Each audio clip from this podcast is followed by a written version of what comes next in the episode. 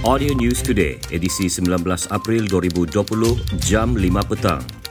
Jabatan Kesihatan Negeri Sabah JKNS melaksanakan aktiviti saringan bersasar di lokaliti tertentu di negeri ini bagi mengesan kes-kes COVID-19 dalam kalangan masyarakat. Sehubungan itu, pengarah JKNS, Datuk Dr. Christina Rundi, meminta orang ramai memberi kerjasama semasa aktiviti itu dilaksanakan dan tidak cuba mengelak daripada disaring kerana tidak mahu dikuarantin. Datuk Dr. Christina dalam kenyataannya turut menasihatkan orang awam untuk tidak bersikap negatif terhadap mereka yang dikenakan kuarantin kerana ini boleh menyukarkan pelaksanaan aktiviti saringan. Beliau berkata sehingga Jumaat lepas ramai 75 orang telah ditempatkan di 24 pusat kuarantin di seluruh Sabah menjadikan kumulatif yang masih berada di pusat kuarantin seramai 681 orang. Seramai 127 orang telah dibenarkan pulang Jumaat lepas menjadikan kumulatif discharge kuarantin sehingga tempoh berkenaan seramai 1196 orang. Sementara itu, JKNS mengambil pendekatan dengan menghantar sejumlah sampel ujian RT-PCR COVID-19 ke makmal di luar Sabah bagi menangani isu sampel tertunggak. Datu Dr. Christina berkata pendekatan itu dibuat kerana pihak makmal akan menerima sampel yang banyak untuk tempoh tertentu yang menyebabkan keputusan tidak dapat dikeluarkan dalam tempoh masa 48 hingga 72 jam seperti yang dijadualkan. Setakat ini terdapat dua makmal untuk memproses ujian sampel tersebut di Sabah iaitu Makmal Kesihatan Awam Kota Kinabalu dan Makmal Hospital Queen Elizabeth. Dalam perkembangan sama, Datuk Dr. Christina berkata, Perkhidmatan Kesihatan Mental dan Sokongan Psikososial MHPSS telah memberi 611 intervensi, 101 kaunseling dan 126 psikoedukasi kepada pesakit. Jelasnya pelbagai bentuk intervensi telah dijalankan bagi menangani stigma ke atas pesakit COVID-19 antaranya inisiatif COVID League Board untuk memastikan semangat kepada semua individu yang sedang berjuang semasa wabak COVID-19 di daerah Keningau. Perkhidmatan MHPSS daerah Keningau beroperasi setiap hari dari pukul 8 pagi hingga 5 petang.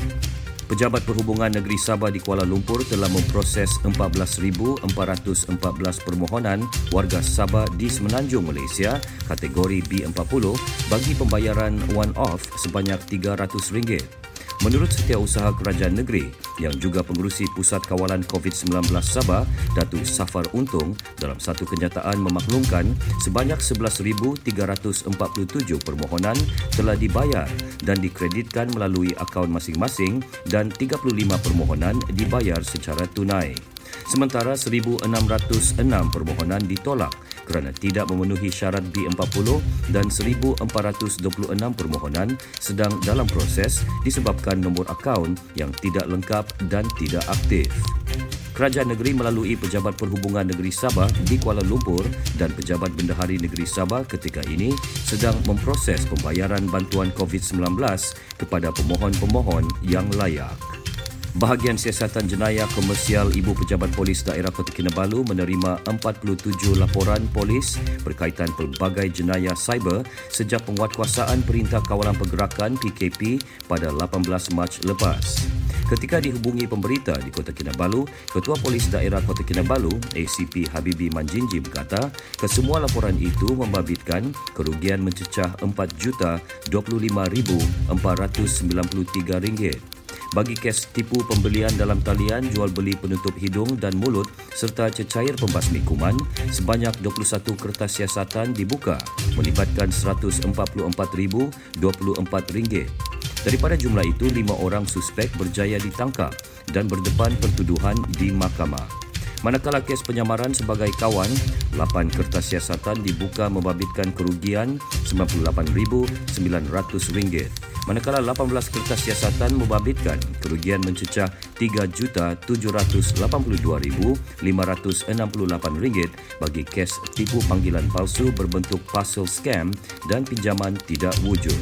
Sehubungan itu, orang ramai dinasihatkan sentiasa berwaspada agar tidak menjadi mangsa penipuan.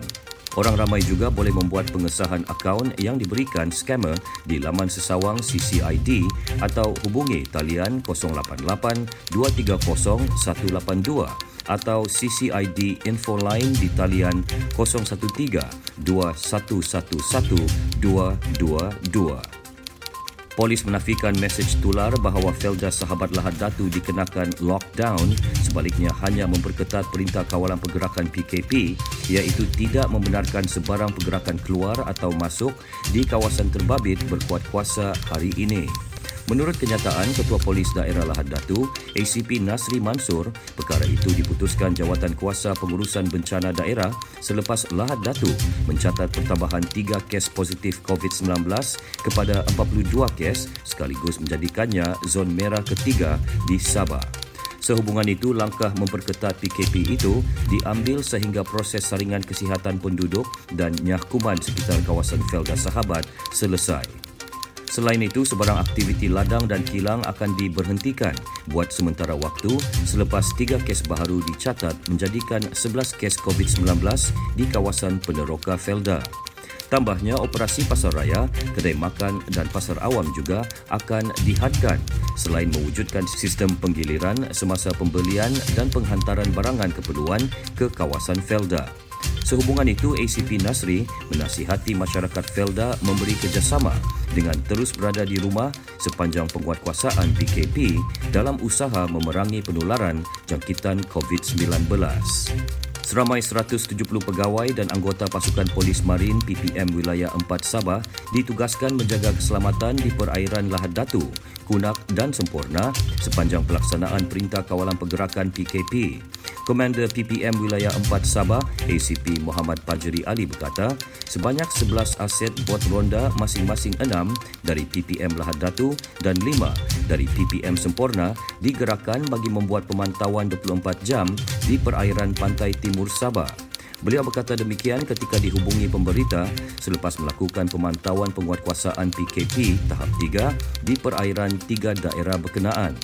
Menurut ACP Muhammad Pajri, pematuhan masyarakat terhadap PKP di ketiga-tiga daerah itu pada tahap memuaskan dan perairan negara dalam keadaan selamat serta terkawal.